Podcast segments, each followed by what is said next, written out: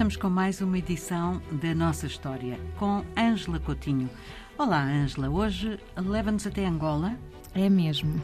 Hoje, Ana Paula, vamos falar de um acontecimento muito duro e que faz também parte da nossa história, por isso temos de conhecer para compreender a realidade do passado.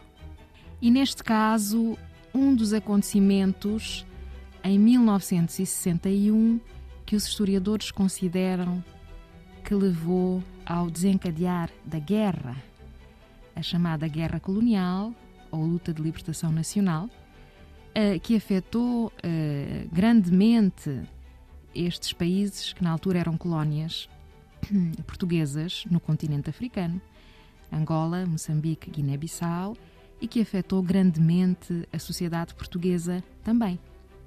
Antes de falarmos deste acontecimento de 1961, eu vou só fazer um breve enquadramento e dizer aos nossos ouvintes que Angola tem um território, na realidade, 14 vezes maior do que o de Portugal continental. E era, no século XX, em particular neste período, no, no início da década de 60, sem dúvida a chamada joia da coroa do Império Português em África.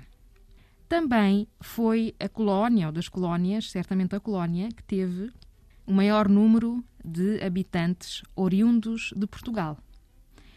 Eh, mas na altura, eh, os recenseamentos eh, classificavam as pessoas por cor da pele e calcula-se que em 1960 havia 4 milhões e 800 mil habitantes em Angola, dos quais 172.500 eram considerados brancos. Temos estado a falar disto para esta região da África Austral, os brancos. Quem eram os brancos?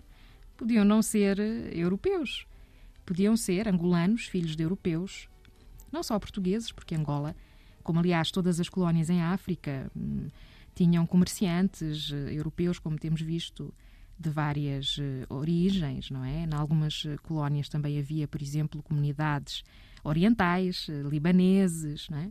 E Angola, por exemplo, era um território que tinha brancos, entre aspas, angolanos, de há várias gerações. Hein? Hum? Por conseguinte, todos estes eram os considerados brancos. É preciso saber uh, que Angola produzia café, produzia algodão, havia também, portanto, para além da agricultura, a pecuária, exportação de petróleo, de diamantes e de minérios de ferro. Temos falado desta exportação, sobretudo na África do Sul, não é? Das uhum. minas de diamantes, nesta região da África uh, Austral, com muita riqueza mineira. Portanto, isto é para dar um enquadramento geral. O que é que aconteceu então nesta região chamada de Baixa do Cassange?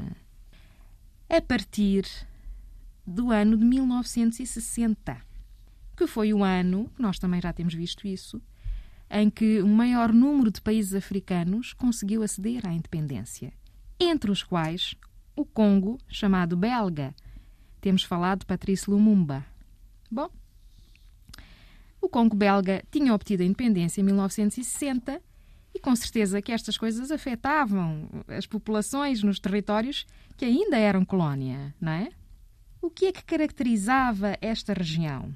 era economicamente gerida, digamos, explorada, por uma companhia de algodão, de capital europeu e, sobretudo, belga, a Cotonang, hum, que, portanto, produzia algodão e exportava algodão.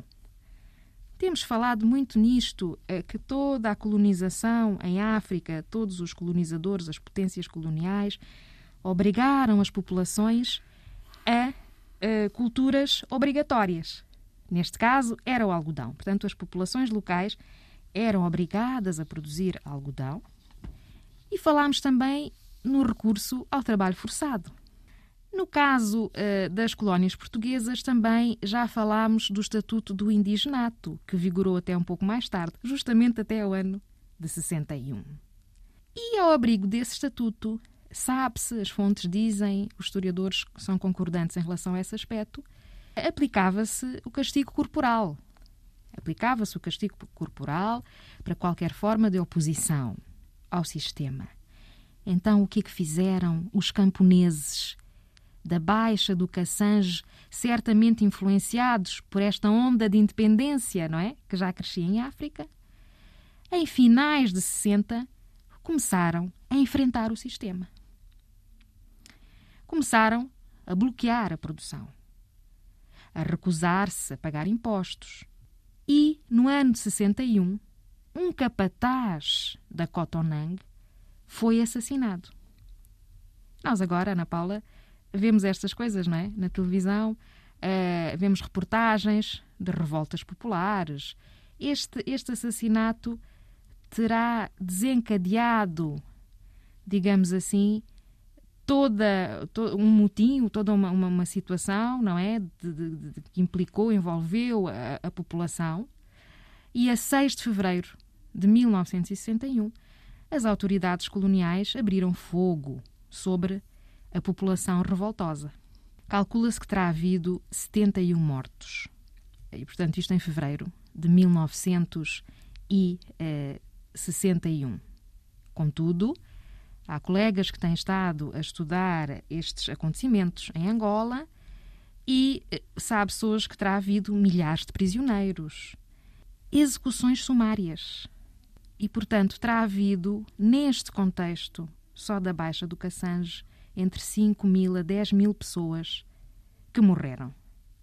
Também sabemos, os ouvintes mais jovens talvez não saibam, que em Portugal, na altura, havia um regime de inspiração fascista, é? o chamado regime do Estado Novo, com censura. E houve censura em torno destes acontecimentos, eh, por conseguinte, a população em Portugal eh, não soube, eh, não se podia noticiar, não havia imprensa livre, não há imprensa livre informação livre nesses regimes de extrema-direita, não é? E, por conseguinte, os acontecimentos não foram divulgados, mas considera-se que foi uma das grandes motivações para o desencadear da chamada guerra colonial ou luta de libertação eh, nacional, e neste caso na vertente da luta armada, da qual iremos continuar a conversar, a falar. Já na próxima semana. É isso. Obrigada, Angela. Até para a semana. Até para a semana, Ana Paula. Obrigada.